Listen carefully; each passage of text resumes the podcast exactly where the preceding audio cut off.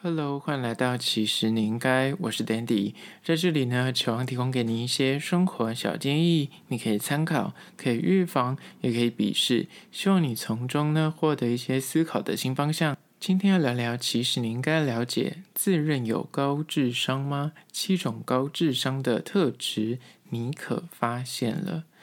总是认为自己很像不同于凡人，自己很像比别人聪明那么一点点。高智商的人呢，总是会给人家一种很神秘、一种敬畏感，像那唐凤，你就觉得哇，他好像特别的跟你不一样，那种独特的气质。一般人认为的高智商的人呢，可能就是因为太聪明，有时候就会做出一些超乎常人的一些作为，但事实上真的是如此吗？今天就来好好聊一下关于说高智商限定的一些特质，来评断一下你是不是有具备呢？首先第一点就是天生是个夜猫子。根据科学家研究指出呢，喜欢熬夜晚睡的人，他们的智力表现呢比早睡的人还要来得高。那听到这里，你是不是觉得说啊，那我是不是就是刻意的熬夜，刻意的晚睡，我是不是有可能会变聪明呢？我跟你说，答案绝对是否定的。这个世界不是这样运作的哦，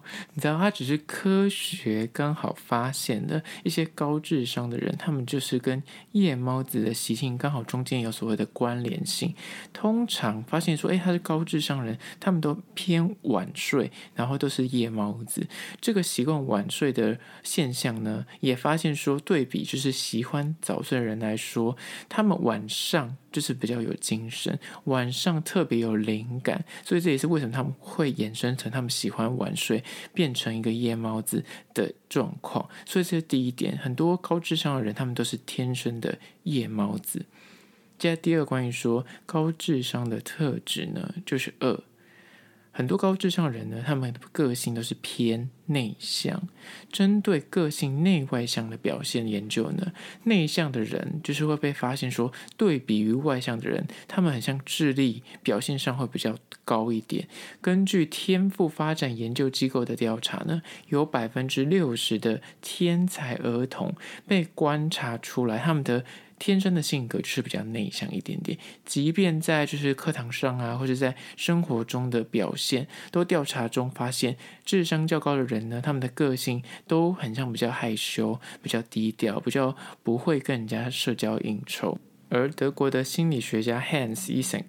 针对内向者进行脑部的研究发现，内向者的皮质层激发表现较高，那天生就是比较容易警戒，比较容易专注，清醒的状况就是比一般人还要来得好，所以他们在处理讯息的时候呢，就是对比于所谓的外向者，他们的速度反应比较快，就能够更清楚、更有逻辑去思考一些事情。所以这是第2点，个性比较内向的人，他们有可能智商偏高。而这一点其实在很多影剧作品，或是我自己本身在生活中，你遇到你就是说，有些课堂中的一些同学，就是他可能本身都很低调，他们功课都超好，其实私下都很聪明，他们不一定是全才，就是不一定他每一科都很厉害，他们有可能就是某一科是他的特别厉害，就是分数永远都是满分，但是他们就是非常个性很害羞内向，这真的是蛮准确的。接下来第3点，关于说高智商的特质就是3。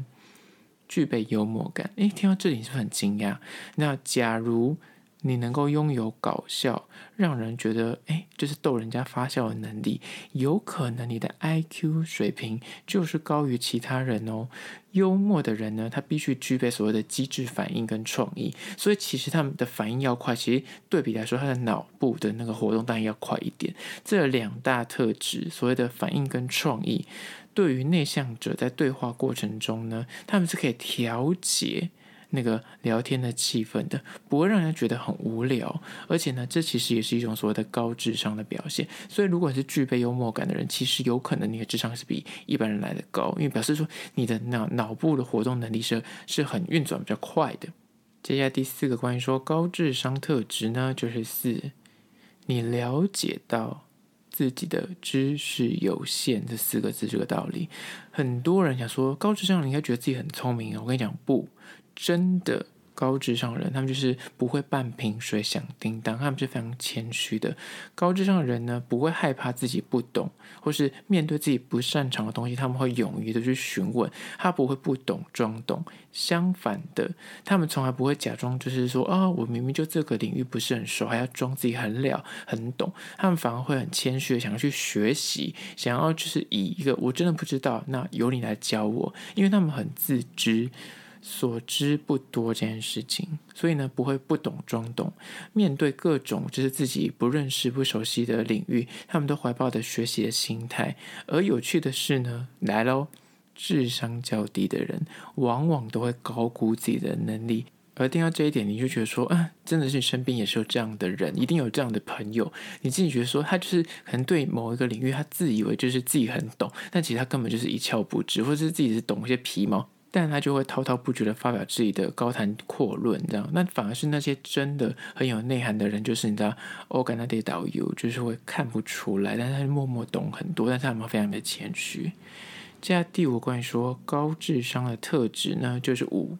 他们对任何的事情都怀抱高度的好奇心。高智商的人最广为大家熟知的就是他们求知欲很强，所以呢他们对任何事情，对任何自己不熟的领域，或是对任何哪怕那个东西不是他擅长的东西，他也会有好奇想要去多了解一点。而这种求知欲的表现呢，就是所谓的一种高智商的表现。而连世界公认的天才就爱因斯坦，他也自己曾表示说，我其实没有什么特殊的才能，我只是对事物怀抱着高度的好奇心，而这点也完全印证了，就是他就是一个很高智商的人。现在第6点关于说高智商的特质呢，就是6，他们具备就是开放的心态。就是具备开放的心态的人呢，他们就能够比较容易去接受不一样的观点，他在面对跟自己立场不一样的人，他能够去尝试的换位思考，或是他会接受他是一个不一样的个体，所以他可以去采纳别人的意见，或是去听取不同的论点，欢迎别人给他一些建言，或是接受批评指教的时候，他心态也会比较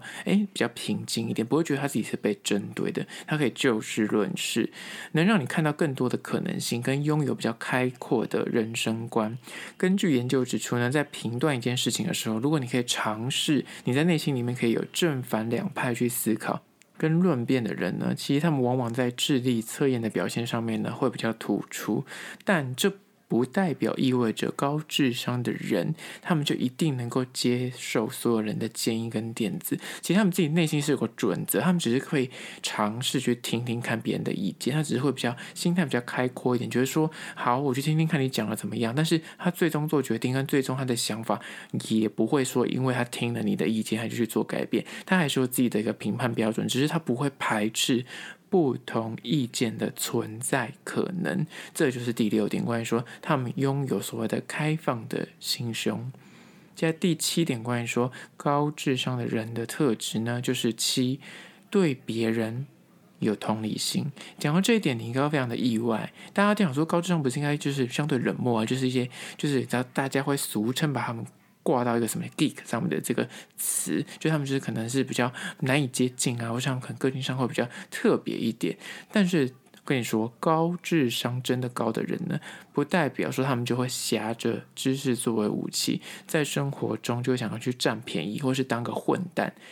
真正所谓的智者，他们对别人是怀抱高度的同理心的，他们会去照顾到别人的情绪跟需要，他们的情商表现呢，其实也是个高智商的评断依据。不是说你的 IQ 很高但 EQ 极低，那这样其实平均下来也不代表说你就是一个很高智商的人。所以真正的高智商呢，除了你的 IQ 要很高之外，你的 EQ 也不能够是你知道就因为挟着自己说我知识量很足，我就是个知识分子，我就懂得比你多，然后就是在摆态或傲娇当个混蛋，那这样其实你也不能够说是一个真正的高智商的人。就是高智商是一回事，但是你也要同步有高 EQ 才是真的智者。好了，今天就分享了7点关于说你自认自己是高智商吗？这7点高智商的特质，你是不是拥有呢？在此提供给你做参考。最后还是要说，若对今天的议题你有任何意见跟看法，今天这一题比较偏是趣味的分享，不要较真。